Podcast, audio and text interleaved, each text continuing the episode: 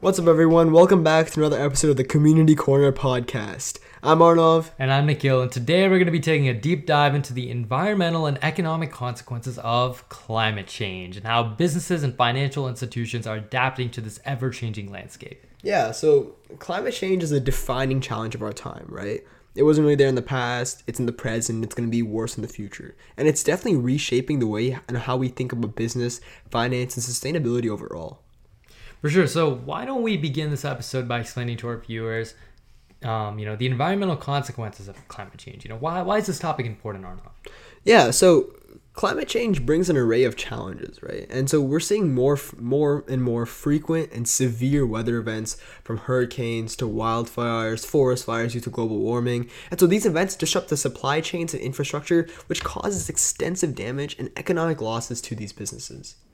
For sure, and I think you know the impact of these changes is wide ranging, right? It affects you know not only the the insurance sector but also the businesses across various industries. You know, especially the businesses that it's directly affecting. You know, you mentioned the wildfires. You know, if that uh, gets out into the, the urban areas and you know affects starts affecting the businesses or even affects you know farming, agriculture, all these things, right? Um, there's a lot of direct consequences that consequences that can come from it. 100%. Yeah. Um, and it's all about the economic implications, right? It's not just about climate change and its impact. We've been known this, but how does it actually affect the businesses, and how are they navigating this? For sure. I mean, I think that there's a lot of ways that you know they're responding to climate change and impact right on their uh, operations and, and things like that so businesses are really beginning to realize that addressing climate change isn't just about the corporate social responsibility it's just a matter of survival at the end of the day. uh, they're adopting sustainability measures like investing in renewable energy, you know, optimizing supply chains for resilience, you know, developing climate change adaptation strategies. Um, you know, the list is really never ending. 100%. I think a really prominent example of this is um, uh, of like a prominent example of a company leading in sustainability is Unilever, right? Um, they've set ambitious environmental targets, reducing waste and greenhouse gas emissions across their operations. And so this not only minimizes their environmental impact, but also kind of enhances their reputation, which attracts environmentally conscious consumers and investors. Um, especially with this younger generation being more environmentally driven, it kind of builds that sense of ba- sense of base and personalized brand awareness with the younger generation, which boosts revenue and growth overall. Yeah, I mean, definitely. I mean, really, just the brand images is really uh, something that's improved whenever a business has uh, sustainable practices as well that's uh, reducing climate change. And uh, one thing that's important to note is the financial sector is also equally affected by climate change. It's something that's often overlooked, I feel like. Um, and you know, financial institutions are actively integrating environmental, social, and governance (ESG) as kind of what it's known as criteria in their investment decisions. You know, they assess the environmental risks and opportunities associated with their portfolios, right? So anytime a financial institution is making a you know judgment call on investing in a certain company, um, investing in even a person or whatever it is, they have to take these things into account. 100%. And also like a company's brand awareness, like for example, ESG, the higher a company's like ESG is and their substantial commitment towards ESG, the higher like higher reputation they have, which is better overall. Um, and them engaging with companies to enhance their environmental practices just leads to a more sustainable future and kind of like attacks that overall goal with the community. But that was like kind of the present, right? But and sort of like looking ahead, what are the prospects for businesses and the financial sector in addressing the challenges of climate change?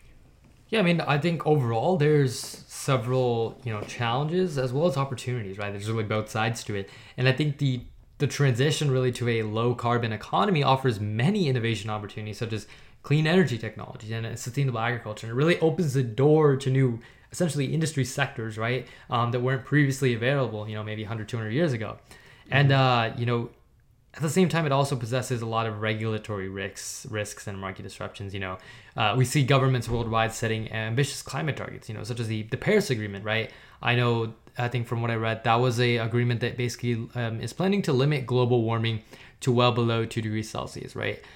These policies impact businesses tremendously. And, and those prepared to embrace sustainability and adapt to changing market dynamics will thrive. 100%. Um, but it's not just about the businesses, it's about global cooperation. And I think that's so crucial in today's world. So, I, I guess the main challenge of climate change is the one that transcends the borders. Um, And kind of discussing about the international dimension and how it affects business and finance. A lot of these international agreements and commitments are paramount, right? The fact that these multiple countries have pledged to reduce their carbon emissions creates both opportunities and challenges overall for the entire global landscape, and like and the implications that comes with it. Um, I think a very prominent example of that is how businesses are involved in the development of clean technologies and how can they fi- and how they can find new markets abroad. But of course, it comes with challenges. Um, For sure. I mean, you know, I think a great, you know, example of an international partnership is the Global Reporting Initiative, also known as the uh, GRI.